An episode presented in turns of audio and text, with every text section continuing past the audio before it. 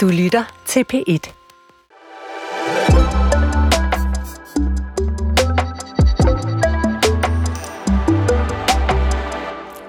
Velkommen til Fremtiden på P1, programmet, hvor vi er nysgerrige på de opfindelser, teknologier og idéer, der ligger lige rundt om hjørnet og formentlig kommer til at forme vores fremtid.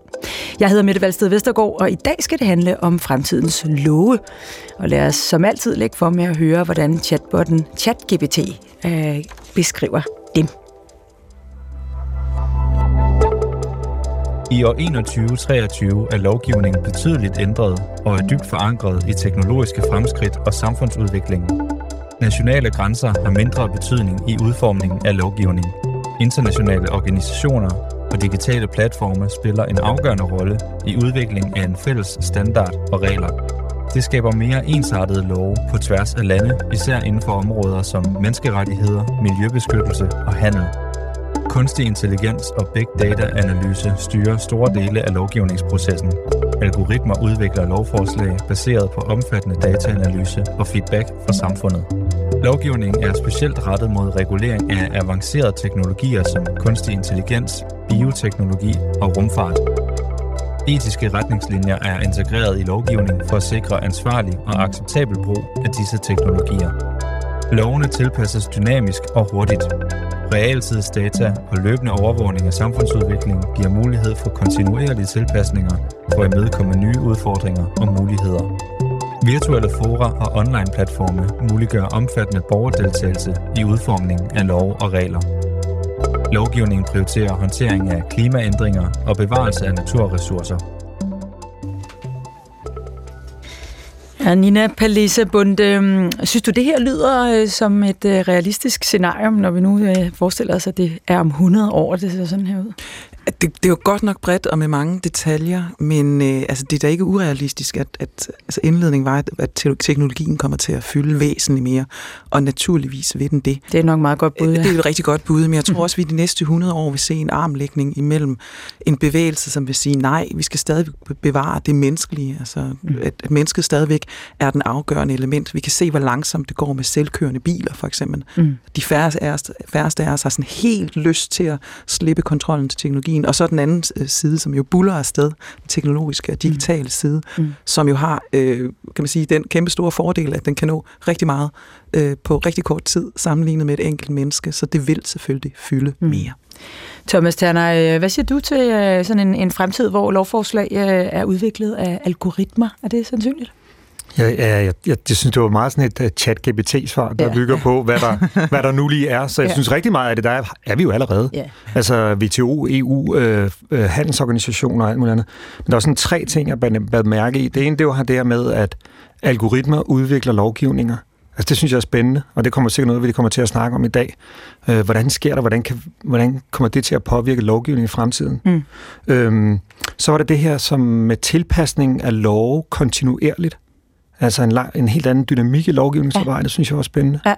Øhm, og så det med, øh, med virtuelle forer eller borgerdeltagelse øh, på en anden måde, ja. øh, end det vi ser i dag. Ja. Så jeg synes, der var nogle ting her, som i hvert fald øh, giver stof til eftertanke, eller nogle ting, man kan diskutere. Ja, og noget af det lyder jo umiddelbart som positivt. Ja, meget dynamisk, og vi kan lige tilpasse, men, men hør hov, kan man så sige, skal, er en lov ikke noget, som skal ligesom, øh, skrives ned og stå til trone, og som man kan regne med? Skal den lige kunne tilpasses her og der? Og, og have et værdigrundlag, som, ja. som vi er enige i.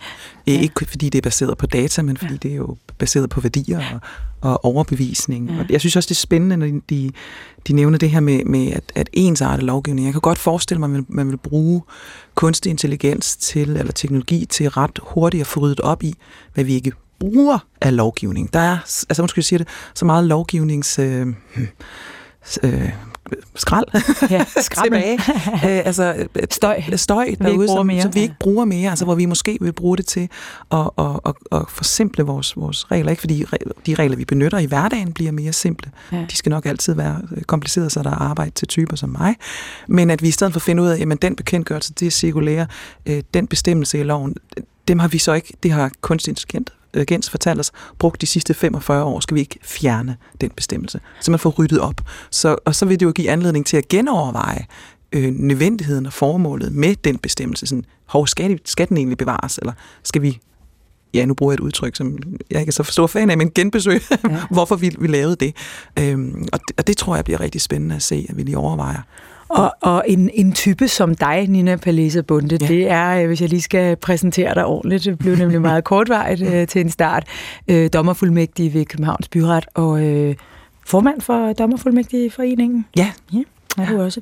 Og så øh, Thomas Ternej, som er, ja, faktisk har en Ph.D. i kunstig intelligens. Så øh, vi har lige siddet og talt om, hvor meget du bruger ChatGPT, som er endnu mere, end vi gør det her i programmet. Det kan vi lige vende tilbage til. Thomas Ternej øh, har øh, derudover også en kandidatgrad i offentlig forvaltning, så det er ligesom med, den, øh, med det indfald til, øh, til den kunstige intelligens. Og så øh, kan jeg fortælle, at du arbejder som øh, ja, iværksætter og foredragsholder og forfatter, og øh, har et firma, som kan noget med at få folk til at svømme meget hurtigt, men det er også noget med noget teknologi.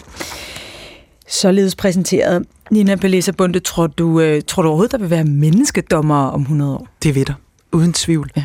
Øh, ikke kun fordi øh, mit system er et forholdsvis øh, roligt system, hvad, hvad angår ændringer og nye tiltag, mm. men, men også fordi det er øh, de greb, vi foretager os, de er så alvorlige, de er så indgribende i folks liv, at, at lidt som eksemplet med, med de automatisk kørende biler, eller selvkørende biler, så oplever jeg, at folk er meget tilbageholdende for, at der skal sidde noget teknologi imellem dem og dommen. Altså, men men, men omvendt, med videre, omvendt kan man sige, vi havde, øh, vi havde et program om fremtidens uh, transport, og der var deltagerne ret enige om, at når først vi vi anvender de her selvkørende biler, så bliver det alt for farligt at have sådan et uduligt menneske sidde bag, siddende bag et ret. Spørgsmålet er, om man på et tidspunkt vil sige, at de der menneskedommer, de er alt for påvirkelige af fordomme og følelser og alt muligt bias. Jamen, spørgsmålet, spørgsmålet er, om, om teknologien ikke også er det, når den er baseret på alt det, vi leverer til den. Som jeg forstår den kunstig intelligens, og nu må øh, den største hjerne her ved siden af mig jo endelig afbryde mig, så fodrer vi den jo med os. Ja det er, også, det er jo så også et bias datagrundlag, hvis man, man oplever, der er det. Mm. Øh, rigtig du mener, den reproducerer vores den reproducerer fordomme? vores fordomme. Og, og jeg tror, det er for, for den situation, at, at folk de, øh, for eksempel bliver sat i fængsel og taget børnene fra sig mm. eller noget andet, at der vil man ikke kun i domstolssystemet, men i forvaltningssystemet foretrække, at der er et menneske. Men der, hvor jeg håber, at mit system hurtigt griber teknologien til sig, det er, jamen, hvis der sidder en dommer og bruger tre timer på at læse korrektur, det kan vel tænkes, vi meget hurtigt kan få sat noget teknologi op, jeg som gør det for det os. Det håber jeg ikke, der gør med de ventetider, der er på den danske domstol. Jamen det er, det er da et godt eksempel. Der sidder der rigtig mange derude i alle tænkelige offentlige institutioner og, og korrekturlæser. Og, og det skal vi nok ikke gøre for, forhåbentlig om et år eller to. Thomas Danner, jeg tænker, at du med en Ph.D. i uh, kunstig intelligens godt kan se for dig, at vi kan bruge uh, AI til andet end at læse korrektur. Jamen, der er jo faktisk uh, et medie, der hedder Republica, mm. der uh, afdækket et amerikansk system til prøveløsladelser, der netop var bygget på kunstig intelligens. Spændende. Øhm, og det, man øh, fandt ud af ret hurtigt, det var, at det her system havde en massiv bias. Præcis. Så det vil sige, at øh, var du sort, så var sandsynligheden for, at du blev prøveløsladt, bare langt, langt mindre. Også når det var en, øh, noget digitalt? Ja, det var simpelthen af. Og det, der var Ej, interessant, det og det, der var interessant med hele det her, det var, det var jo ikke fordi, der i det her sådan, uh, systemlederskab havde siddet en masse og smidt en masse regler ind i. Det var fordi, det byggede på alle de domme, ja. som dommerne havde afsagt. Ja. Øhm, så det er det der med, øh, hvad er udfordringen så i det system, vi har i dag, hvor der faktisk sidder nogle dommer, som måske i den enkelte sag mm. øh, øh, opfatter sig selv som værende objektive, mm. men hvis man kigger på tværs af dommerstanden, så bliver der udvist en massiv bias. Mm. Øh, og det er fuldstændig rigtigt, som Lina siger, at hvis vi så bare smider det ind i et system, så har vi nærmest sådan fået cementeret den der sådan de dårlige handlinger fra mennesker. Ja. Ikke? Ja. Men på den anden side, hvis vi lige flipper den om en mulighed, så bliver så, så snart det på den måde bliver muligt at kigge på statistisk og med kunstig intelligens, så kan man lige pludselig begynde at sige, okay, vi har faktisk en bias her, som man på en eller anden måde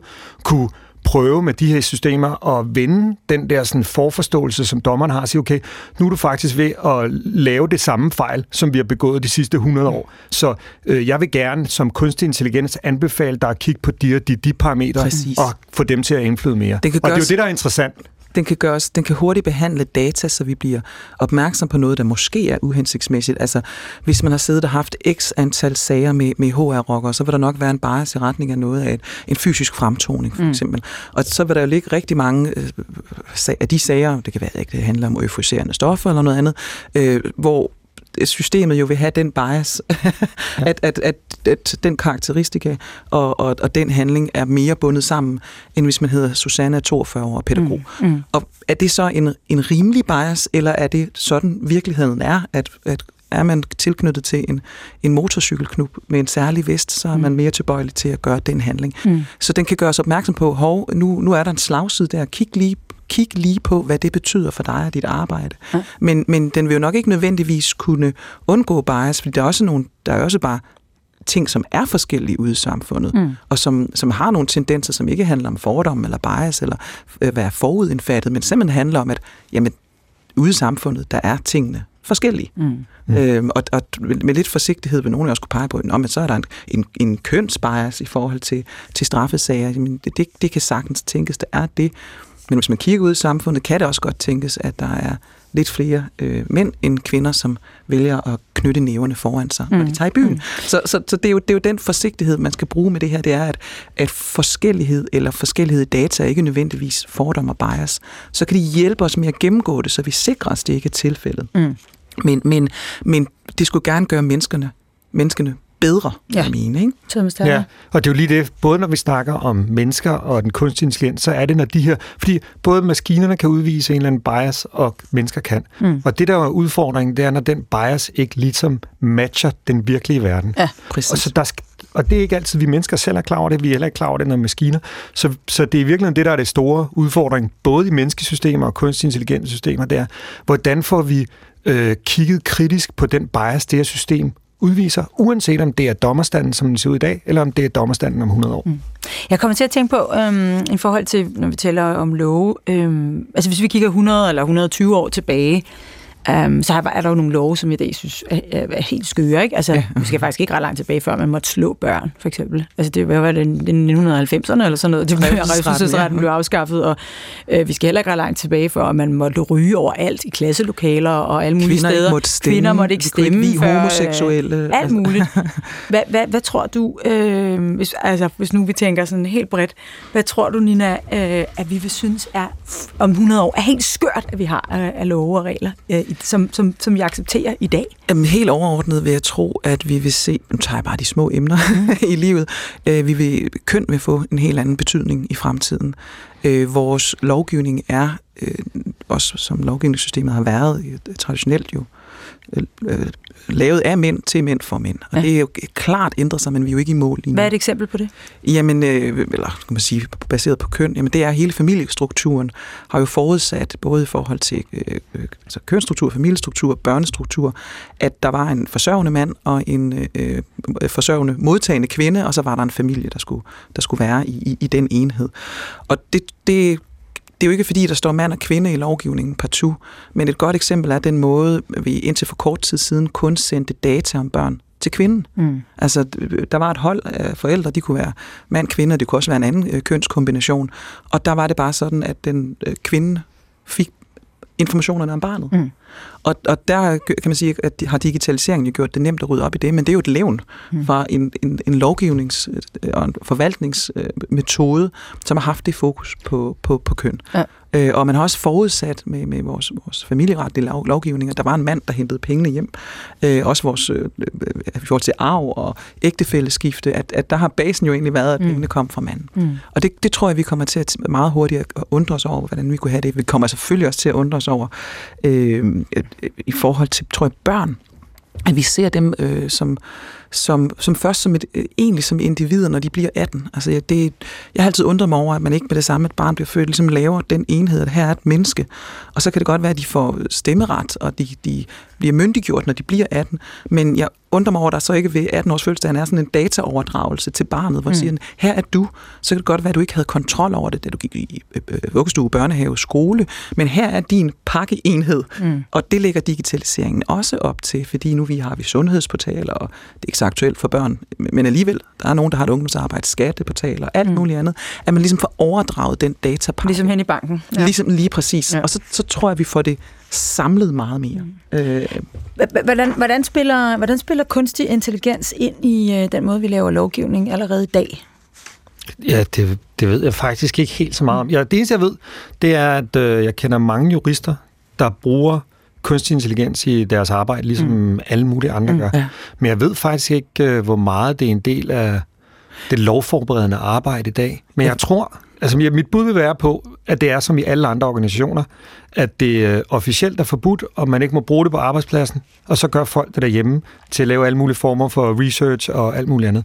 Fordi det simpelthen øh, det er så spændende, at det giver dem så mange muligheder. Og så er der nogen, der, er, der slet ikke er med på den vogn, og så er der nogen, der er, er totale øh, frontløber. Men jeg, jeg, kan, jeg kan kun se, øh, altså nu bruger kunstig intelligens i, i hvert fald inden for sådan noget research rigtig meget øh, til at behandle store datamængder, læse masse forskningsartikler, lægevidenskab, alt muligt andet. Jeg kan kun forestille mig, at det kommer også til at ske øh, på det juridiske område. Mm, mm. Kan du se det for dig, Nina? Nu fortalte du lige, inden vi gik i gang med udsendelsen, du bruger det faktisk ikke rigtigt, men, men kan du se for altså, dig, helt, at det bliver jeg vil, jeg vil sige, redskab? Jo, altså, hvis man sad som dommer og manglede en, en, en, et fortilfælde på en dom, med, med noget, du ikke lige var, mm. var, var, var, var stærk i, så ville det da være den klart den nemmeste måde at få kunstig intelligens til at fremsøge øh, gammel praksis, altså når alt var blevet lagt ind i en database. Jeg ved også, at der er firmaer, som er meget interesseret i at komme ind og få adgang i, i, i, i domsdatabaser med videre, ja, for at lægge dem ind, og, og så kunne bruge den netop som research. Jeg vil ja. tro, alle brancher øh, rimelig hurtigt vil bruge det netop, som du beskriver, øh, Thomas, til research. Altså om du er forfatter og skal vide noget om et tema øh, for at, at, at, at skrive noget, noget fornuftig øh, skønlitteratur eller et manuskript, om du er jurist med noget lovgivning, om du skal vide, jamen hvordan er retstilstanden i Norge eller Sverige eller i Tyskland, som vi sammenligner os med, så er det jo væsentligt nemmere at bede kunstig intelligens om at gå ned og søge det, fordi det kan så også tale sproget, du ikke taler. Men, men, men jeg tror, der er en usikkerhed, mm. øh, især i forhold til min branche, fordi vi har en rimelig, et rimeligt højt niveau af kan vi kalde det en form for sådan øh, øh, perfekthedskultur, eller vi er bange for at begå fejl. Mm. Og der er risikoen for, at man er nødt til at komme tilbage, måske til en kontorchef, eller til, øh, til hvor man nu sidder og så siger, nå, men den fejl er så opstået, fordi jeg brugte chat-GPT. Det, der tror jeg, at nogen måske holder sig lidt øh, tilbage indtil videre. Så det er mit forsigtige bud, at folk er lidt forsigtige, når det er så alvorligt som lovgivning, øh, i forhold til at kaste ud i det. Tanner? Ja, så er det jo også med den kunstig intelligens, som jeg har i dag, at det er jo rigtig meget sludder. Der er jo den her sådan, store sag i USA, hvor der var en amerikansk jurist, der fremsendte en sagsfremstilling øh, og refererede alle mulige tidligere domme osv., og så var det jo bare... Ren vrøvl. Ren, ren vrøvl, ikke? Så det er jo en udfordring. For eksempel, øh, det er godt, øh, sådan noget, det vi kalder generativ AI, det der giver alle de her sådan bud ja. på ting. Det er jo super godt, hvis man sidder i en forskningsenhed og skal have idéer til nye medicamenter. Det er ikke nødvendigvis super godt, hvis man sidder som læge og skal stille en diagnose og læner sig alt for meget op ad den, eller man sidder som dommer. Ja. Eller, eller. Så, så det er i hvert fald, når vi bruger de her systemer, så er det jo med den sunde skepsis, og der er nogle situationer, hvor vi bare har brug for en masse idéer, og så er der nogle situationer, hvor vi har brug for hardcore facts, og der ja. skal man kende lidt mere så der skal man i hvert fald vide, sådan de, fordi det, det er jo ikke kunstig intelligens, er ikke bare sådan en stor hat, der er jo selvfølgelig forskellige sådan værktøjer inden for det, og der er nogle af dem, som vil være øh, fuldstændig katastrofe, hvis øh, ja. Nina hun ligesom brugte dem til at søge på tidligere. Så er der andre, hvor hun virkelig kunne få den faktuelle information. Ja. Nina, jeg, jeg er sådan lidt interesseret i det der element, som ChatGPT også gik ind i, det der med den dynamiske udvikling af, af, af lovene. Hvor, hvor hurtigt går det egentlig øh, i dag, når lov skal ændres? ja, det kommer an på, om du spørger øh, dem, der skal anvende loven, eller dem, der laver lovene. Øh, at det er klart mit indtryk, at at øh, hele processen omkring at lovgive går rigtig hurtigt. Det er blevet et redskab til at vise handlekraft, altså politisk handlekraft. Så opstår der et problem øh, ude i samfundet, og, og kommer der et kald om handling fra borgerens side, så er den, den, skynder vi, altså så skynder vi at lave en lov, eller, eller en strafskærpelse, eller hvad det er. Så der er, sådan, der er ret hurtig call response fra, fra borgerproblem til, til lovgiver på det her mm. område. Mm. Og det, det oplever umiddelbart kan være lidt uhensigtsmæssigt. Jeg har lige igen fået en mail i går var det, med en høringsfrist på, på en lille uge. Ikke? Altså det, det går rigtig, rigtig hva, Men hvad med, hvad med lovgivningen Så kunne jeg selvfølgelig for... få ChatGPT til at svare med høringssvar rigtig hurtigt, men det tror jeg ikke er godt. Men hvad med lovgivningen inden for, altså inden for de her teknologiske områder? Fordi man kan sige, at vi går stadig og venter på, på The AI Act fra, ja. fra EU. Ikke? Den er jo sådan set ikke, øh, den er ikke kommet endnu, men, men vi har masser af regler omkring øh, anvendelse af data, som jo griber dybt ind i, hvad vi overhovedet kan med den kunstige intelligens. Går det, går det hurtigt, og går det hurtigt nok? Øhm, det, det tror jeg, der er delt af min, min, det tror jeg er ret delt af mening om. Mm. Øhm, øh, min holdning er, at øh, vi har været alt for fokuseret på øh, GDPR og persondata. Mm. Ikke fordi jeg ikke synes, det er vigtigt, det skal lige understreges til at starte mm. men det er super, super vigtigt. Mm. Der er bare så mange andre perspektiver i forhold til anvendelsen af kunstig intelligens, og det vi ser inden for CRISPR og genetik, det vi ser inden for ja. nanobots og alt muligt andet. Og, og i, jeg oplever, eller mit perspektiv på det her er, at vi har i sådan umiddelbart virker det i hvert fald i Europa og sikkert også andre steder, en, en idé om, at hvis vi bare sætter os ned og tænker os rigtig godt om rigtig lang tid, så kommer vi med den lovgivning, som ligesom er den, der skal gælde fra nu af. Ja. Og mit, øh, min udfordring er lidt, at, øh, at, at det paradigme holder ligesom ikke hmm. i et område, hvor det sker så hurtigt. Så, så EU's AI Act træder fuldt i kraft om fire år, ikke? Det er jo fire år for sent. Det er jo fire år for sent, ikke? Så og vi bliver nødt til simpelthen i den proces og lidt gå lidt væk fra det princip, tror jeg, øh, som, øh, og det ved Nina meget mere om end mig, men at at, øh, at når vi laver en lovgivning, så ved folk, de kan holde sig til den. Mm. Jeg tror simpelthen til nogle af de her sådan, tech-lov og sådan noget, der bliver vi nødt til at sige, okay, det har et udløbsdato på tre år, øhm, og så bliver vi nødt til at tage det helt op igen. Så vi så lad være med at investere alle jeres penge og investere jeres virksomheder og sådan noget, fordi vi ved, vi kommer til at ændre det i forhold til. Så nu sætter vi nogle midlertidige rammer, og det er så et lovgivningsarbejde, som siger, okay, det er nogenlunde den her retning, vi Men tænker. Men Thomas, du er, du, er jo også, du er jo også iværksætter, og du er også en, der har prøvet at skulle ud og hente penge, øh, for eksempel til at, øh, at stable et eller andet på benene. Altså, det kan man overhovedet det i en virkelighed, hvor man netop ikke kan regne med, at loven øh, ser ud, som den nu gør, også øh, ud over en, øh, en, en horisont på tre år? Ja, hvis jeg skal tage min, sådan, øh, min, øh, min øh, samfundsborger og offentlig forvaltningshat problemet, så må jeg sige, det er jo, det er jo virksomhedernes problem. Ja. Altså, jeg er helt sikker på, at øh, så længe det er sådan level playing field mm. for alle, mm. så skal der nok være nogen, der kaster sig penge efter, kaster idéer af det og prøver at finde ud af, okay, hvad? Og det kan virkelig være, at det forbedrer lovgivningsarbejdet, fordi du har nogle iværksættere, mm. som er meget mere fokuseret på, hvad de blivende faktorer og hvad de ikke blivende faktorer her. Ikke? Altså, der er noget ved det her, der også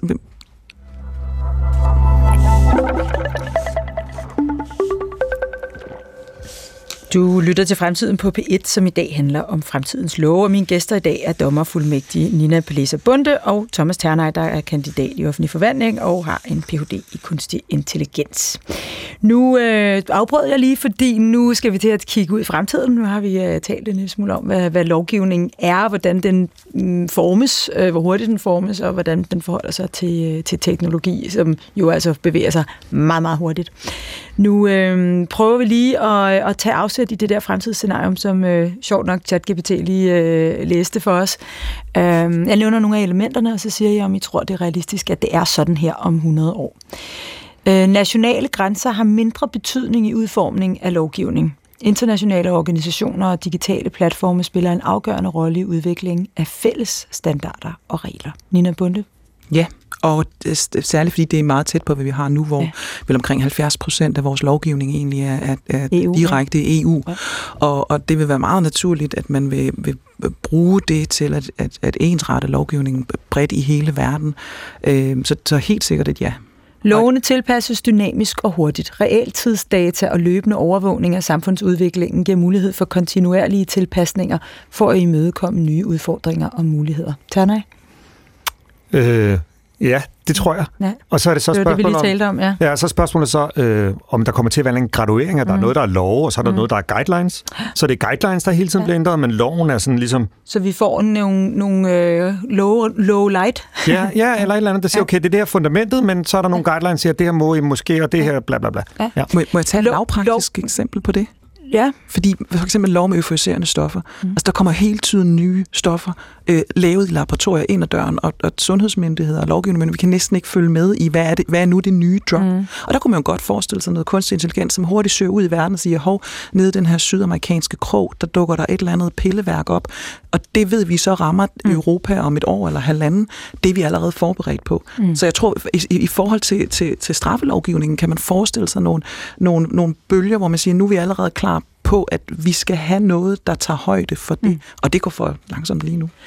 Lovgivningen øh, prioriterer hånd, øh, håndtering af klimaændringer og bevarelse af naturressourcer. Strenge miljøstandarder og lovgivning sikrer, at bæredygtighed er en integreret del af alle industrielle og kommersielle aktiviteter.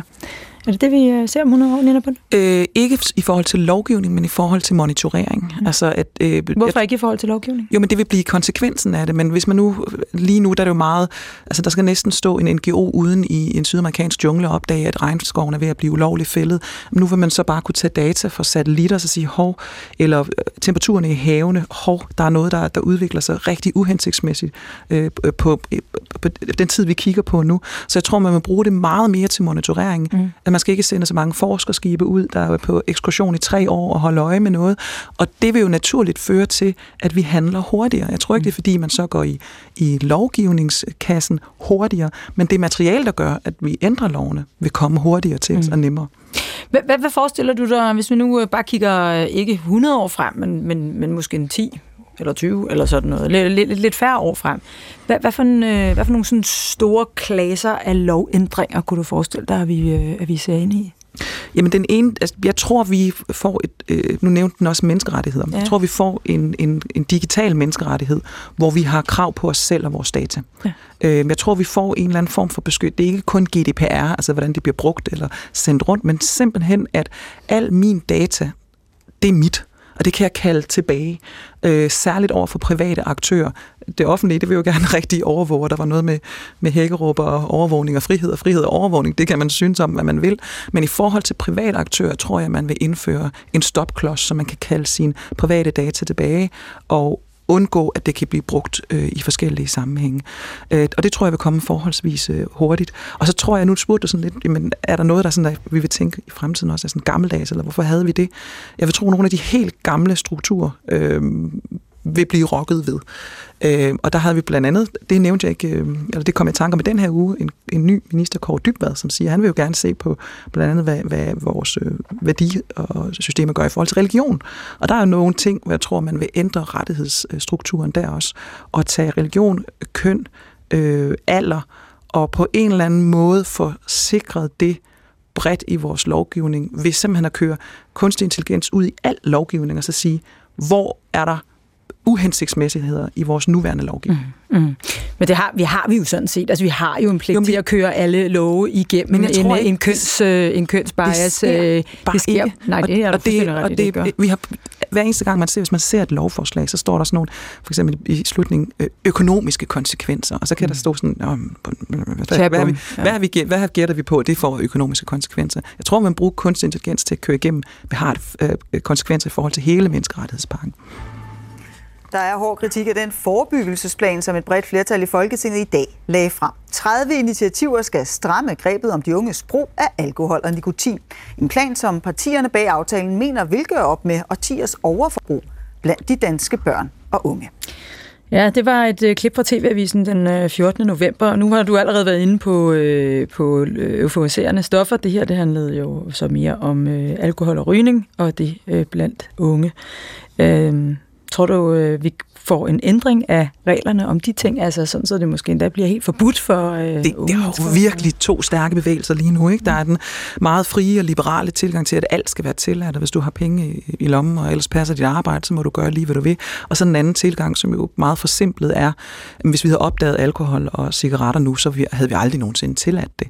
Mm. Og hvis man ser på jamen, min ungdom, der gik lærerne jo ind på lærerværelset og røg cigaretter, og forældrene røg i bilen, og, og nu når man har gæster, så skammer de sig bare, de ryger under vi havde, da, vi, havde da, vi havde da en ryger på min folkeskole. Så kunne folk sidde, altså ja. børnene kunne sidde ja, ja. hen på sådan en bænk hen i hjørnet af skolen og ryge cigaretter ja, Der vil man jo, selv det niveau, vi har nu, tror jeg, man Min meget unge kollega ude i regien ser ud som om, jeg er fra, på alder med gravballemanden nu. Men det var jo helt normalt. Om, altså, da man skulle indføre sikkerhedsselen, der var der jo kæmpe stor øh, modstand mod det, og nu kan vi slet ikke forestille os biler, uden ja. Øh, at man ikke lige klikker sin sele. Så, så jeg tror, at i forhold til alkohol og rusmidler, vil man få en hårdere opgrænsning imellem det, mm. som er medicinsk baseret, mm. Øh, det, som er rus- eller euforiserende, der tror jeg, man vil få en begrænsning, og så det, der er helt mildt og tilladt. Altså nu har jeg lige set øh, koffein snusposer, som ligner og smager af slik. Det går så hurtigt ud i den branche, fordi der er penge i det. Må ikke de unge hugger til det lige med det samme? Jo, jo. Vi må se, hvordan de kylder energidrik drinks i sig. Thomas Tjerner, hvis vi lige tager, vender tilbage til det teknologiske, der, der er jo også, hvis nu taler vi om stimulanser, og unge benytter sig af, der er jo sådan, så det er også noget, nogle stimulanser i, det, i den digitale verden. Øh, sociale medier og gaming og alt muligt. Øh, tror du, der kommer love eller lovændringer, som griber ind i det og, øh, og, og øh, ja, må, må på en eller anden måde sætte grænser op for, hvordan øh, man kan anvende sociale medier, eller den data, vi efterlader der, eller hvordan unge mennesker gebærder sig der? Øhm, det, det, det ved jeg ikke rigtigt, for, men min egen holdning er, det håber jeg virkelig. Ja. Altså, jeg synes, Hvad håber at, du? Jeg håber virkelig, at vi bliver nødt til at gribe ind. Men det er sådan set ikke bare i forhold til unge. Mm. Øh, jeg synes, når man ser øh, voksne mennesker, som i stedet for at tale med deres børn, så går de bare og kigger på deres mobiltelefon, hvis man kigger... Altså, jeg, jeg, jeg det her gigante sociale eksperiment, vi er i gang med. Og, med men nu taler vi om lov, nu taler vi ja. ikke om øh, at ja, opdrage ja, på forældre. Nej, nej, nej, nej. Jeg tror faktisk, at vi bliver, der kommer til at være grænser for, fordi vi finder ud af, at det her med at sidde og doomscrolle på Instagram i tre timer, det er lige så dårligt som at putte snus op under læben. Altså, men, det gør, vil, man... vil du så mene, der skulle komme en, en lov, der forbyder forældre at kigge på Instagram, når børn er i nærheden, eller øh, Nej, men ja, ja, det kunne faktisk godt være. okay. Det kan godt være, du griner, det, fordi at i, i, i Kina har man jo holdning til også, hvad for nogle, hvad for nogle ting algoritmer må præsentere, ja. hvor lang tid man må bruge på de her medier osv. Så jeg kan ikke forstå, hvorfor vi griner af, at man skal lægge begrænsninger på et digitalt medie, mm. men vi gør, med, gør det men med, på et fysisk medie, der synes jeg, det er helt okay. Så hvis vi kigger ud i fremtiden, så tror jeg slet ikke, at vi har den der med, når de digitale medier, der må vi bare gøre alt, hvad vi med, og hele den der verden, der må man slet ikke lovgive, og det er bare fri, fri leg. Det tror jeg slet ikke. For jeg tror faktisk, man finder ud af, at det påvirker hjernen i lige så høj grad som alkohol, nikotin og alt muligt andet. Det er bare et bud på fremtiden. Det er ikke sikkert, det passer. Øh, og så vil jeg lige gå tilbage til faktisk noget af det, Nina sagde, som jeg synes var øh, super godt set. Det her med øh, adgangen til private data. Mm. For jeg tror, hvis vi kigger ud i fremtiden, så hele det her med, at vi har sådan en øh, på nuværende tidspunkt sådan bare totalt spredt vores sådan digitale mm. identitet. Mm. Du sagtens forestille mig, at vi bevæger os ind i fremtid, hvor vi har en eller anden samling af den der digitale avatar, som bevæger sig ud i verden, mm. som i et eller andet højere grad som vi i højere grad har rådet og ret over, mm. end vi har i dag, hvor det er spredt på alle mulige platforme. Ja. Og så skal Men, der vel også lovgives om, hvordan den går og gebærder sig? Øh, ja, og jeg, så, så jeg, tror, jeg tror, at øh, vi kommer til at kigge meget mere kritisk på, hvordan de her sådan, medier påvirker os, hvordan de, hvad de har tilladelse til og alt muligt andet. Så jeg tror, når du sidder her og siger og griner, ja, man kan ikke forestille sig, at man vil gøre, man vil påvirke Instagram, så tror jeg det er fuldstændig samme, som folk grinede af, da folk sidder og røg ja. på gangen i skolen for 25 år siden. Ja. Men jeg, sige, at jeg, jeg får jo den intuitive reaktion af, men det kan jo ikke lade sig gøre, men det er også fordi, jeg tænker jo også lidt mere kan man sige, juridisk firkantet, så når mm. du siger, jamen så er, der, så er der begrænsninger på, så det er ulovligt at gå på Facebook, før du er 15, eller, eller, eller hvad det nu måtte være. Altså, det, du vil jo ikke kunne strafbelægge det. Du kan lave nogle retningslinjer, du kan lave nogle regler for virksomhederne, hvad de stiller til rådighed, og jeg tror bare, de regler, som det faktisk lidt allerede sker nu, fordi hvor gammel skal man være for at have en Facebook-konto, det blev jo bare brudt.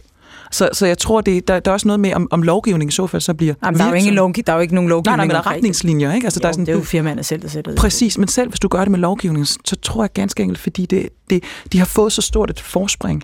Det ved jeg ikke. Hvad hvis man skal logge på med mit idé? Det, det, vil, det vil jo så være... Men, men er det ikke det samme med alkohol og rygning og alle de andre ting? Jo, så, så min pointe er mere, at grund til, at jeg har har over det, altså det er jo ikke, fordi ja. jeg ikke mener, det er seriøst, for jeg tror, at lovgivningen kommer. Ja. Jeg tror bare, at den de facto ikke får den virkning, vi ønsker. Mm. Altså, så, så kan vi netop forsimple det hele, og sige, jamen, øh, den 14-årige står jo også ude bag hækken med en pose øl. Mm. så, så, og hvordan man så begrænser det, når det netop er, så, altså, så går man hen og får sin fars ansigt scannet, og så går man i gang med, med at browse. Så vi, vi, vi har noget, vi skal indhente i så fald, ikke at jeg ikke er uenig i, at man skal overveje det. Jeg er nok mere tilhænger af noget rådgivning, vejledning, nogen, noget noget, der fortæller mig, nu har du faktisk været på nettet i en time.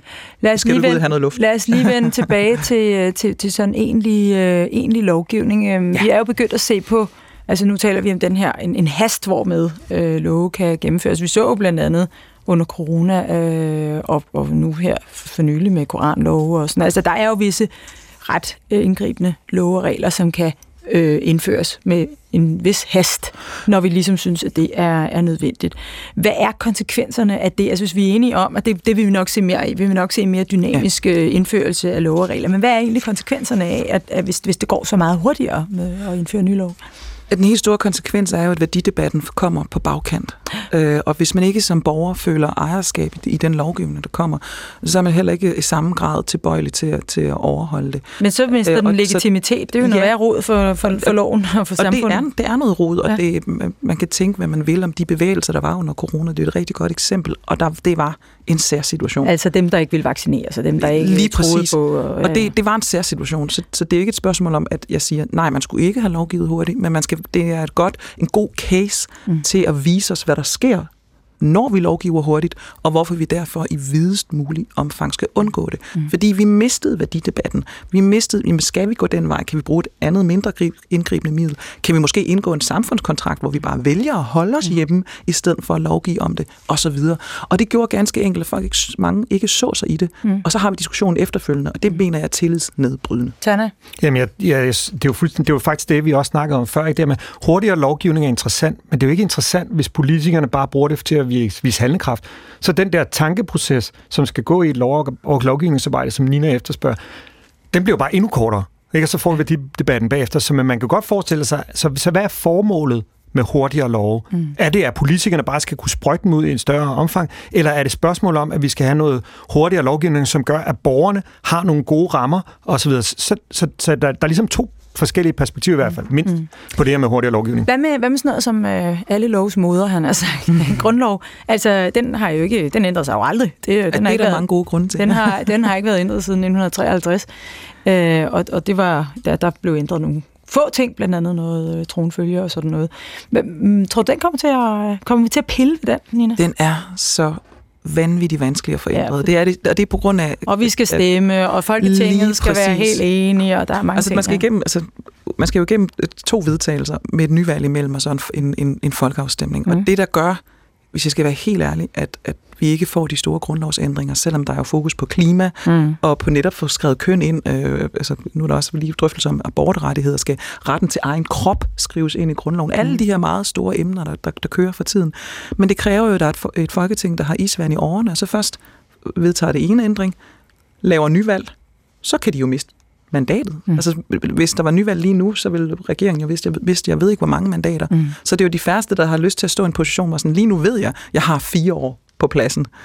Skal jeg så lave et, et, et, et nyvalg nu, og så mm. risikere ikke at komme ind? Mm. Så jeg tror rent faktisk, det er så simpelt, at det handler om, at de er bange for at miste magten. Altså det siddende folketing. Mm. Øh, så så det, det er svært at få igennem. Vi må gøre noget andet så. Skal aktiv dødshjælp være lovligt i Danmark? Det meget vanskelige etiske dilemma er genkommet på dagsordenen, fordi et borgerforslag har opnået 50.000 støtter, og derfor skal det behandles i Folketinget. Ja, et borgerforslag med 50.000 underskrifter. Der har efterhånden været nogen siden af ja. muligheden for, for borgerforslag, som jo altså øh, betyder, at borgere, nu kan borgere også stille forslag, som så skal behandles øh, af, af Folketinget, som jo laver landets øh, love. Og det er ikke fordi, vi skal tale om det her konkrete lige her. Det er mere den her tendens med, med borgerforslagene, som jo sådan set øh, har fundet en vis opbakning, må man sige. Øhm, er det den form for hurtig lovgivning, han altså ikke den form for, for lovgivning, vi vil se mere og mere af, altså sådan noget, der faktisk er initieret ude blandt borgerne, tror du? Der er nogle elementer i det, der er virkelig vigtige for øje. Det ene er, at borgerforslag kan jo være drevet frem af borgerlig interesse, men der er også den her kritik af, at der nogle gange så er det interesseorganisationer, som kan mobilisere meget nemt. Så hvis du har 100.000 følgere på, på Facebook, så er det jo hurtigt at få din gruppe til at, at gå ind i det. det. Det er et emne for sig. Hvis jeg skal tage to emner for nylig, som jeg synes er meget spændende, så er det aktiv dødshjælp. Og så er det det her med anvendelsen af bærende møder, altså rugemøder. Og de viser, synes jeg, rigtig godt øh, svaghederne og styrkerne ved det. I forhold til aktiv dødshjælp, der vi faktisk nu har efterhånden øh, i noget tid haft en, en, netop en værdidebat af det her, og etisk råd er kommet med nogle anbefalinger. Det er faktisk en forholdsvis rolig debat om et meget vigtigt emne. Ja. Og jeg oplever netop på grund af, at man får tid til at hive fagkundskaben ind og eksperterne ind, at vi, vi kommer, det er helt ude ved middagsbordene, folk taler om det her, et vanvittigt vigtigt emne for vores samfund. Så går vi over til det her spørgsmål med bærende møder. Jeg tror, det er det hurtigst vedtagende borgerforslag i Danmarks historie. Det var noget med nærmest halvanden døgn, så var stemmerne på plads. Og da jeg så læste, og jeg, jeg er meget tilhænger af, det er noget, vi kigger på, men som jurist så opdagede jeg, at den bærende mors rettigheder var ikke nævnt med et ord. Mm. Altså, den, borgerforslaget lagde op til, hvad øh, de modtagende forældre havde af mm. rettigheder, men ikke hvad den kvinde, som skulle bære et barn i ni måneder og afgive retten til mm. at være mor til eget borgende barn. Hun stod ikke nævnt. Og det synes jeg var helt... Og det var jo i god mening, man lavede det her forslag, fordi der var nogen, der oplevede, at de var kommet i klemme ja. efter at have benyttet udenlandske rugemøder. Men man havde glemt den forudsætningen for, at der overhovedet kunne være et barn. Ja. Og der faldt jeg bagover stående og tænkte, det gik for hurtigt. Noget andet, der er meget, øh, meget demokratisk, kan man sige, øh, er folkeafstemninger. Øh, det er et stykke tid siden, vi har haft sådan en, og det er, når vi har dem, så handler det altid om de der EU-forbehold, som vi har fået, fået os på halsen en gang i starten af, af 90'erne. Tror du, vi kommer derhen, hvor der kommer flere af den slags afgørelser, altså hvor vi simpelthen er ude direkte og spørger borgerne om, hvad de synes om det der hint? Det kunne for eksempel være i ja, aktiv dødshjælp eller sådan noget. Ja, ja det, det tror jeg. Sådan en altså, Schweizer-model? Ja, jeg, jeg ved ikke, om det, er en, om det bliver en Schweizer-model eller hvad, om det, også, det er også i forhold til borgerforslag osv., men jeg tror, at hvis vi kigger, hvis vi tager den der 100, 100 års horisont, så tror jeg, at vi kommer til at kigge på hele den måde, vores system fungerer mm. I forhold til sådan, som det gør nu. Mm. Altså det her med, at jeg en gang hver fire år skal stemme på en person, der skal repræsentere mig i alle livets spørgsmål osv., det er jo det er jo tilbage til det gamle Grækenland, mm. hvor jeg ikke så dem i de fire år, og jeg ikke havde nogen medier, og jeg ikke havde noget som helst, mm. og jeg ikke havde nogen mulighed for hverken at interagere, give mening til kende og sådan noget. Så jeg tror, der er noget, der er noget inerti i det nuværende system, som vi gerne vil mm. bevare, mm. så vi får de vigtige debatter. Men jeg synes også, at der er, der er, der er opstået en eller anden udfordring med det nuværende sådan, øh, øh, samfundssystem på den front, som, som jeg synes begynder at knæge mm. flere mm. steder. Men ved du det er godt, fordi øh, det kan vi putte ind i, øh, i vores øh, opgave til, øh, til ChatGPT, for nu vil vi gerne have lavet et lidt øh, mere realistisk scenario for, hvordan vi tror, det ser ud om 100 år. Hvad skal vi putte ind i? Øhm, jeg tror, jeg tror, vi bliver nødt til at stille sådan mere grundlæggende spørgsmål mm. øh, i fremtiden. Hvordan, hvilke ændringer vil vi se i det sådan repræsentative demokrati, som sikrer større grad af borgerinvolvering og øh, meddrager de øh, nye teknologier, der er til stede, og øh, som øh, måske også gør op eller stiller spørgsmålstegn, eller giver alternativer til sådan den nuværende sådan klassiske mm. øh, arbejdsfordeling mellem politikere og den frie presse og dommerstand osv. Mm. Ikke fordi det bare skal være en stor... Men jeg tror, at vi bliver nødt til at lave noget social innovation ja. i det system. Ja, noget social innovation. Vi, den, den skal simpelthen reflektere over øh, ved de ændringer, der må, må indføres i det repræsentative demokrati for at imødekomme øh, ja, behovet for at, at aktivere og at have mere indflydelse løbende, end, ja. øh, end det der valg hver, flere, hver fire år giver. Hvad tror du, eller hvad synes du, der skal, der skal kastes ind i Hvis jeg, altså helt frit valg, uden at jeg tager det, vi hørte indledningsvis, altså, så vil jeg virkelig gerne have netop have ejerskabet til egen data ind. Ja. Hvordan har vi om 100 år sikret os, at ligesom jeg oplever, at jeg ejer mit, mit pas og mit fingeraftryk og min, mm. mine, mine øjne og alt det her, mm. øh, at, og mit navn og mit CPR-nummer, jeg ejer min egen data, fordi dataene lige nu, øh, der bliver genereret uendelig. Øhm, og så så har jeg også, jeg vil gerne have skrevet ind, eller tænkt, eller spurgt den om, hvordan jeg sikrer mig som borger i, i, i om 100 år mod falske oplysninger, ja. øh, øh, fordi kunstig intelligens er jo eminent til at påvirke mig og manipulere ja. mig. Det, netop fordi der er data, så kan algoritmen hurtigt regne ud, hvad der gør mig glad, så den ved jo, hvad den skal sige til mig for at synes om en lovgivning. Den ved, hvad den skal sige til mig for, at jeg vil stemme for eller imod, eller, eller stemme for, på den kandidat. Jeg kan jo pludselig påvirkes meget, meget nemt, fordi den ved så meget om mig. Mm. Det vil jeg faktisk gerne på en eller anden måde beskyttes imod. Ja. Jeg aner ikke, hvordan man gør. Nej, jeg tror, det største spørgsmål i fremtiden bliver faktisk ikke de her data. Jeg tror, det bliver vores udfordring som mennesker ved at opfatte den verden, der er ja. omkring os, når der er det her digitale filter. Mm. Jeg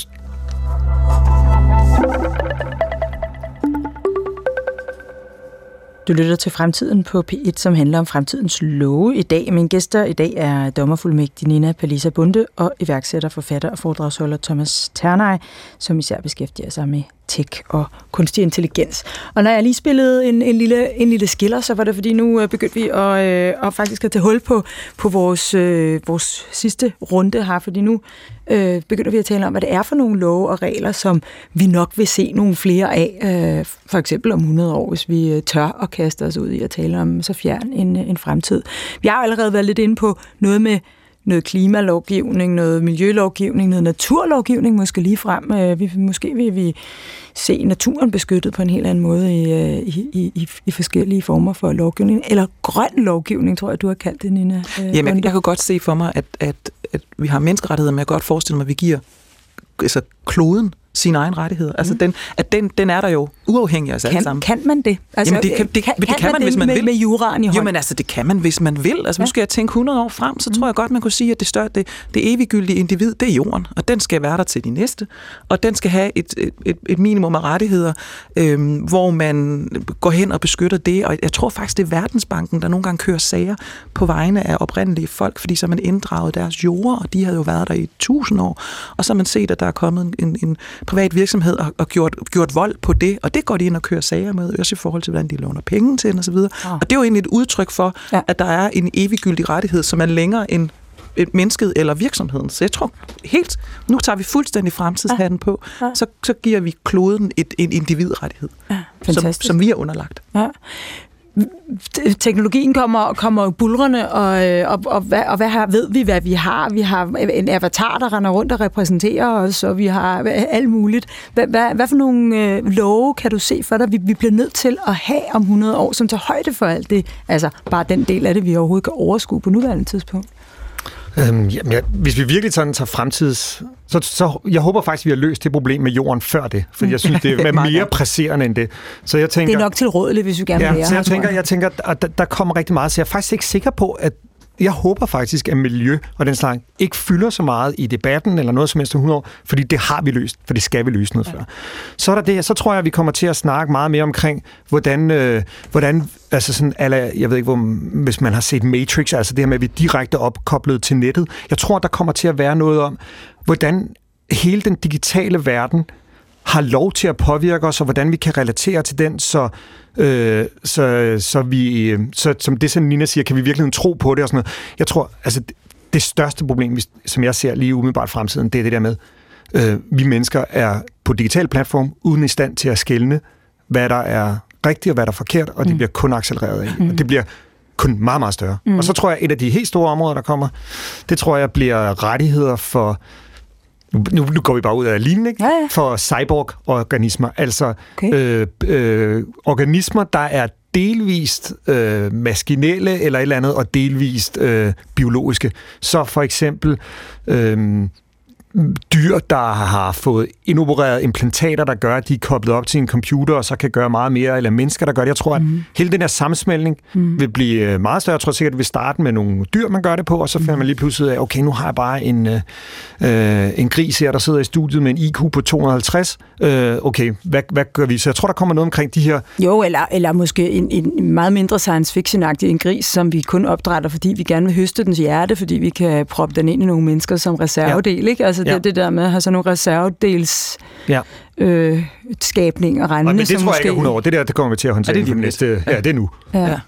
Med rettigheder til pågældende dyr, og, og ja. hvad når vi så begynder at putte der menneskelige stamceller i, og det pludselig bliver netop ja. noget semi-menneske? Men eller? Det, det er faktisk i forlængelsen af det, Nina siger, fordi rettigheder til jorden, ikke? men jeg tror også, at der begynder at være en, øh, en bevidsthed om, at øh, jeg tror, vi lærer mere om den omverdenen, der er omkring os. Ja. Øh, vi lærer mere om andre mennesker, som giver os et andet perspektiv på, hvad for nogle bias, der er i køn, alder og alt muligt andet. Men jeg tror også, at vi får en andet perspektiv på, hvad sker der i andre biologiske væsener, fordi vi bliver vi lærer mere om vores egen hjerne, vi finder lige pludselig ud af, okay, jamen, der er måske faktisk ikke så langt for os til dem, så jeg tror helt den der med, øh, jeg, så der, jeg tror, der kommer til at være et opgør med den måde, man også kigger på dyr på, mm. tror jeg. Mm. Og det er ikke for, ikke, det er ikke for at lyde som sådan en vegansk kødstormer. Jeg tror bare, at vi kommer til at reflektere over det her på en anden måde, end En vegansk kødstormer? Ja.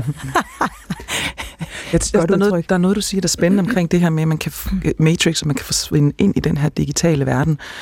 Vi har jo eksempler på, at man nogle steder i verden må bede om at få taget sit eget liv. Nu nævnte vi lige aktiv dødshjælp. Hvad så, hvis man om 100 år siger, at jeg vil faktisk gerne forsvinde ind i den digitale verden? Jeg synes faktisk, det er lidt ubehageligt at gå rundt med mine to tunge fødder på jorden. Jeg vil gerne kobles op, jeg vil have masken på, øh, høretelefonerne på, føle dragten på, og så vil jeg gerne være der. Tak. Skal vi så sige ja til det? Det, er jo, det, det må man vel selv bestemme, og der er jeg helt i vildrede for. Vi er jo meget tæt på at skabe nogle kunstige virkeligheder allerede, hvor, hvor, og vi kan jo se øh, altså nu så jeg et eksempel forleden, hvor det var en, en virksomhedsejer, som, øh, som pludselig stod og, og talte dansk, fordi han var kørt igennem øh, kunstig intelligens. Og det kan jo være min familie og min... Og hvad skulle min, tale imod, at man øh, fik lov til det, om man så må sige? Jamen, hvad, hvad, så kan man jo lige så godt ikke være der og altså hvis mennesket ikke genererer noget virkelighed selv, altså hvis kroppen, der ligger der, den bliver fodret med lyd, lys, øh, følelser, fordi det er de følelser, der er udledt af det, der bliver sendt ind i mit system. Så det er en form for selvmord, mener du? Jamen en, en, en form for digital selvmord, at man mm. siger sådan, det kan godt være, at din krop trækker vejret, og du er til stede som et fysisk objekt på et leje, men alt andet, det er fiktivt. Men du er bare sådan et batteri, ligesom i Lige Matrix, præcis, faktisk, ja. og man kan sende alt, jeg har brug for, for at ligge der, kan man sende ind til mig. Man kan, min mand kan holde mig mm. i hånden, mine børn kan komme løbende i min retning. Hvad i alverden gør vi for det? Mm. Og skal man fritage folk det krav, at de vil det? For det vil de snart. Ja, jeg tror, jeg tror det, er, det, er, det er meget, meget tæt på. Altså, ja. næste år kommer Apple Vision Pro, som er sådan et par... Og der er flere lignende teknologier, for du går ind i sådan en virtuel verden, og du er fuldstændig omringet af den. Så jeg tror, vi, vi og kommer... alle er til stede. Og alle er til stede, og du kan beam ind og være på FaceTime, og vi kan sidde og snakke sammen, og det ser fuldstændig og sådan Så jeg kan gå rundt i min lille lejlighed hele tiden, og hvis jeg bare får leveret øh, mad med vold, og det du hele kan have drop i armen. Og du kan, altså, så tror jeg, så tror jeg, vi kommer... Altså, det, det er ikke det er ikke fem år i fremtiden, tror jeg, vi kommer til at få nogle artikler om folk, der ligesom bare er hele tiden i det her univers, fordi de har et eller andet sted ressourcerne til det, og de er bare digitalt hele vejen igennem. Så kan jeg øh, lige bringe en lille reklame, fordi øh, næste uge øh, handler fremtiden faktisk om fremtidens metavers, som jo er den her sammensmeltning af, af det digitale og det øh, analoge. Nu skal I høre øh, ChatGPT's øh, nye bud her. Jeg er ikke helt sikker på, jeg, jeg har bare lige skimmet hen over det, jeg er ikke sikker på, at det er blevet så meget bedre end det foregående. Men lad os prøve at høre. I 2123 har det repræsentative demokrati gennemgået betydelige ændringer. Digitale platforme muliggør direkte borgerdeltagelse i lovgivningsprocessen, hvilket skaber en mere åben og inkluderende beslutningsproces. Social innovation og borgerdrevne initiativer er centrale, hvilket sikrer, at lovgivningen afspejler en bredere vifte af perspektiver. Borgere har ikke kun indflydelse under valg, men også løbende gennem online feedback, digitale borgermøder og forslag til lovgivningsændringer. Samtidig har ejerskab til personlige data styrket borgernes privatlivsrettigheder, i det de har kontrol over, hvordan deres data anvendes. For at bekæmpe falsk, falske oplysninger er der indført strenge sanktioner og uafhængige faktatjekningsorganer øh, overvåger digitale medier. Borgere er desuden uddannet til at vurdere informationens troværdighed, hvilket skaber et mere informeret samfund. Dette scenarie repræsenterer en fremtid, hvor teknologiske fremskridt og borgerdrevne initiativer har styrket demokratiet og skabt mere gennemsigtige og ansvarlige lovgivningsprocesser. Det var... Øh... Jeg synes, det var blevet bedre. Ja, det, i hvert fald lidt, den er lidt mere optimistisk sådan, ikke? Det, det, er dejlige, det er en masse dejlige ord om gennemsigtighed og dem, styrket demokrati og sådan noget. Det, det, det, det er dejligt at, at læse. Ja, Thomas Terner, du yeah, griner lidt. Kan ja, men jeg, jeg, synes, det var, jeg synes, det var meget det, en, en omskrivning samme. det samme. Ja. Altså, hvis jeg nu skal komme med sådan lidt... Nu er vi ude i de 100 år, ikke? Ja. Hvis vi antager, at det, som alle de her eksperter siger, at øh, kunstig intelligens, det er den nye elektricitet. Ja. Hvis, hvis vi lige siger, okay, den køber vi, så tror jeg, at øh, we're in for a ride. Så tror jeg, det bliver større end det, der snakker om der. Fordi hvis vi går tilbage og kigger på elektriciteten, så var det jo ikke bare øh, strømmen, der tændte vores pære. Så var elektriciteten hele grundlaget for det industrielle samfund, vi har boet øh, dag. Det var på det tidspunkt, så nogenlunde tidsmæssigt, hvis man tager de store briller på, mm. at vi gik fra monarki til et øh, repræsentativt demokrati. Det var på det tidspunkt, at vi startede hele industrialiseringen, og dermed alt stort set moderne ledelsesteori bygger på et samlebåndsprincip, og hele så og vores øh, samfundsstrukturer, øh, de politiske partier, mange af dem har rod i det der, det, det, den produktionsform, ja. der blev muliggjort af det elektriske samfund. Så hvis vi lige så de her sådan fuldstændig crazy briller på, ja. så siger okay, hvis det passer, så er spørgsmålet, om vi overhovedet har noget, der hedder et repræsentativt demokrati i fremtiden, wow. eller om hele vores samfundsstruktur, måden vi laver virksomheder, måden vi laver lovgivning, måden vi har lavet magtens tredeling og sådan noget, er ændret. Og så ved jeg godt, at der er nogen, der sidder og siger, jamen altså, vi har jo prøvet alle de andre alternativer, og, og de fungerede jo ikke. Og så, det synes jeg måske er den mest sådan tidsmæssigt arrogante statement at komme med at tænke. Ja, man at vi sige, at demokratiet er under pres. Ja. ja, at sige, at vi nu på det tidspunkt, vi er i menneskehedens historie, har opfundet det styresystem, der kommer til at virke perfekt i de næste af eoner af år. Ja. Det tror jeg ikke på. Wow. Giver det i dig, Nina? Når du som, som jurist og som dommer øh, fuldmægtig hører sådan en... Altså, om det giver i mig, vi er ved at få fjernet uh, magtens tredeling. Ja. ja, ja og nej. Altså, det, det, der, en ting er det nyere tids magtsystemer, men det, der vi er kendetegnet ved, det er vel, at mennesker har altid sørget for magtkoncentration. Og det, det her fortæller os, det var, at vi skulle have meget større borgerinddragelse, meget, altså med andre ord, magten skulle sive længere ud i ledene. Det virker øh, forsigtigt sagt ikke som det, mennesket gør, eller har gjort på noget tidspunkt. Så den første del af den, der tænkte jeg, mm, det, det kan jeg ikke umiddelbart se for mig. Mm. Øh, fordi hvorfor skulle folk med magt, øh, som er de første, der får adgang til at se, hvad de her systemer kan, mm. øh, give den magt fra sig? Altså det, alt peger i retning af, at, at, at magt vil have mere magt, og hvorfor skulle de så, fordi de kan, øh, inddrage borgeren. Altså bare det, at man kan lave teams borgermøder i dag, hvor man jo sådan set kan spørge vælgerne i hele landet. Øh, moderaterne gør det lidt, så holder de sådan nogle kom sammen møder, så kan man ligesom alle sammen komme til at sige noget. Men det er jo ikke ens betydende med, at man lytter. Altså det kan give et indtryk af, at nu tak for jeres data, jeres tanker, og nu skal vi nok gå tilbage og gøre præcis det, vi har lyst til med vores magt. Så den ene del af Den anden del af det, det er, jeg kunne rigtig godt lide, at det, det der, jeg synes, det var blevet bedre. Ja, Okay, fordi jeg måske selv sagde det, men det var det her med fokuset på datarettigheder. ja, undskyld. Øhm, altså, jeg, jeg synes, er helt det, enig med mig selv her. ja, præcis, det kunne jeg godt høre, da, da det kom, ordene kom ud af munden på mig. Men at det er så vigtigt, at vi egentlig beder det system, som kan det her, om selv at fortælle os, hvordan vi passer på det system i det her. Ja. Altså, at det, vi simpelthen spørger systemet, sådan, nu kan det blive sådan helt øh, fremtids, øh, og nu nævner du selv cyborgs og robotter osv., men man er nødt til at spørge den der robot mere end en gang, den, om den gider lade være med at slå os ihjel, ikke? Eller hvordan vi undgår, at den slår os ihjel. Altså, vi bliver nødt til at spørge systemet os selv løbende, hvordan vi undgår, at det, det tager over øh, og, og, og kupper os, ikke? Har du en... Øh, altså, er der noget af det her, hvor du kan sige, at jeg drømmer faktisk om, det bliver sådan her, øh, Thomas Tanner, eller, eller, er, det, er, det en, eller er det en dystopi, du sidder og, og beskriver? Nej, altså, ja, det kommer ind på, hvordan man ens perspektiv, men hvis jeg kigger, når jeg kigger sådan bredt ud i verden, så synes jeg, der er noget galt med den nuværende samfundskontrakt. Mm. Og det er ikke bare et spørgsmål, som jeg ser det, om øh, populisme og alt muligt der er simpelthen et eller andet, øh, hvis man kigger globalt på de repræsentative demokratier, hvor befolkningerne oplever, at deres problemer ikke længere er i fokus for mm. det system, der styrer det. Ja. Øh, og, det og det har ikke og det er ikke noget og det systemet uanset, man, er blevet til for sig selv. Ja. Systemet der der der er opnået sådan en indre logik i det der mm. system, mm. som jeg og det er derfor jeg tror at der på en eller anden måde er nogle revner i det her fundament, som vi vil se blive forstærket i fremtiden. Ja. Meget spændende diskussion. Øh, tak fordi I vil øh, deltage i den. Vi, øh, vi, vi når ikke flere øh, gange rundt om den øh, i dag. Øh, I hvert fald ikke inde i radioen. Tak fordi I var med begge to. Dommerfuldmægtig Nina Palisa Bunde og forfatter og foredragsholder Thomas Ternej og Ph.D. i kunstig intelligens. Det var fremtiden på P1 for denne uge. Programmet var tilrettelagt af Johanne Frederikke Mortensen og Asta Åholm.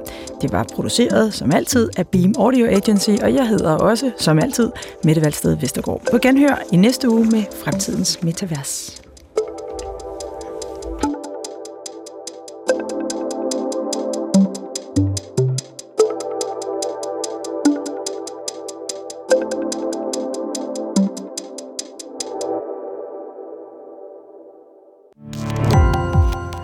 Gå på opdagelse i alle DR's podcast og radioprogrammer. I appen DR Lyd.